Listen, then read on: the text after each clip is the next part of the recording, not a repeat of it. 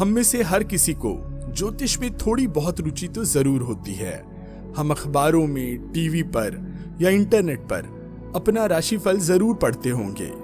इनमें से कई भविष्यवाणियाँ काफ़ी सटीक बैठती हैं। हम में से हर किसी को जन्म कुंडली के बारे में पता ही है। हमारे माता पिता ने हमारी कुंडली बनवाई होगी। हमने कभी खुद ऑनलाइन बनाई होगी या किसी से बनवाई होगी, पर हम खुद उसे नहीं समझ पाते। उसकी भाषा, उसके चक्र, उसके मंडल को देखकर हमें चक्कर आने लगते हैं और हम किसी अच्छे ज्योतिषी की तलाश में रहते हैं। कैसा हो, यदि मैं आपको सरल भाषा में आपकी जन्म कुंडली को समझने के कुछ आसान उपाय बताऊँ, कुछ आसान तरीके समझाऊं? है ना इंटरेस्टिंग तो चलिए, मैं आपको लेकर के चलता हूँ नक्षत्रों के संसार में।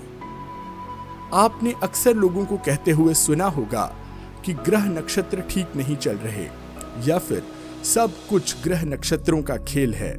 अर्थात, भाग्य में भरोसा रखने वालों के लिए, उसको मानने वालों के लिए ग्रह नक्षत्र बहुत महत्व रखते हैं।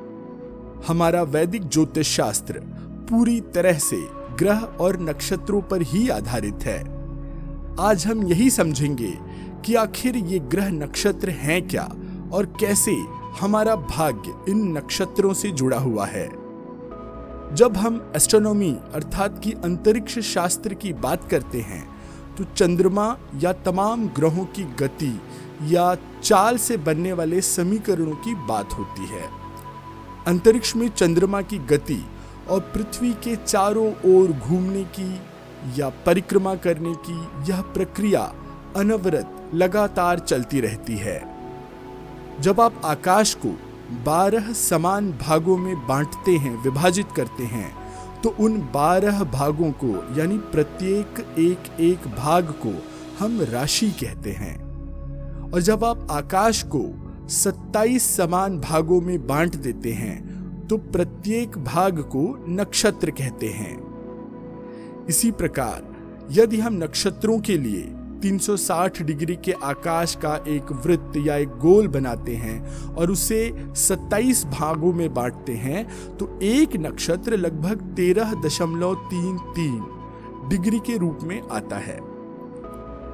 तो आप अब समझ चुके होंगे कि नक्षत्र आकाश का एक छोटा सा हिस्सा है और राशि एक बड़ा हिस्सा है।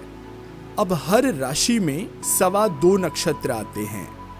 आपके जन्म के समय चंद्रमा जिस नक्षत्र में उपस्थित था या सितारों के जिस समूह से होकर के गुजर रहा था, वही आपका जन्म नक्षत्र माना जाता है।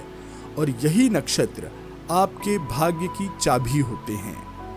यदि आपके जन्म नक्षत्र की जानकारी आपको हो तो आपके बारे में आप बहुत कुछ सटीक बातें जान सकते हैं, ज्योतिषी आपके बारे में सटीक भविष्यवाणी कर सकते हैं।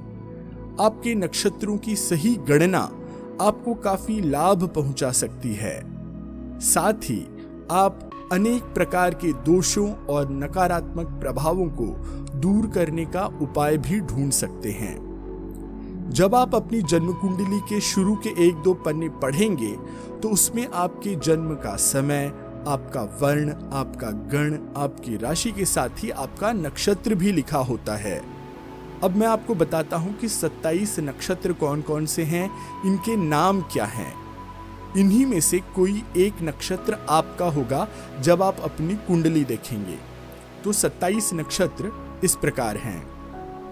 अश्विन, भरणी, कृतिका, रोहिणी, मृगशिरा, आर्द्रा, पुनर्वसु, पुष्य, अश्लेषा, मघा, पूर्वा फाल्गुनी उत्तरा फाल्गुनी, हस्त, चित्रा, स्वाति, विशाखा, अनुराधा, ज्येष्ठा, मूल पूर्वाषाढ़ा उत्तराषाढ़ा श्रवण, घनिष्ठा, सतभीषा, पूर्वा भाद्रपद, उत्तरा भाद्रपद और रेवती। पुराणों में वर्णित है कि ये 27 नक्षत्र दक्ष प्रजापति की पुत्रियाँ हैं। और इनका विवाह सोमदेव अर्थात चंद्रमा से हुआ था। इन सभी 27 में से चंद्रमा रोहिणी को सबसे अधिक प्रेम करते थे।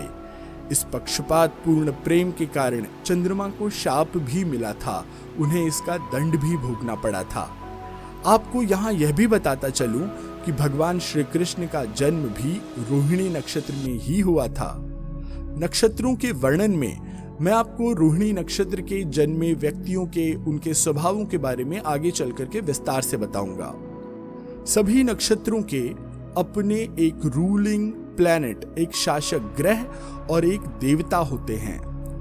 प्रत्येक नक्षत्र के अपने कुछ अक्षर भी होते हैं।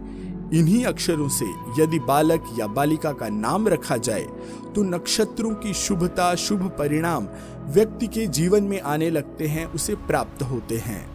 हर नक्षत्र के देवता की और शासक ग्रह की आराधना से आप उनका अधिक से अधिक लाभ और आशीर्वाद प्राप्त कर सकते हैं।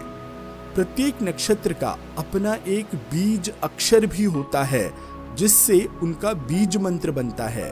यदि आप उसका जाप करें, उस जाप की ध्वनि से वाइब्रेशन से आपका संबंध स्थापित हो जाए, आपके नक्षत्र से आपका संबंध बन जाए तो आपका जीवन सफल, सरल और सुगम हो जाता है।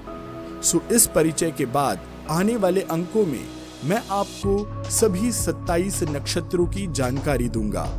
तब तक आप अपनी कुंडली में अपने नक्षत्र का, अपने नक्षत्र के नाम का पता करके रखिए।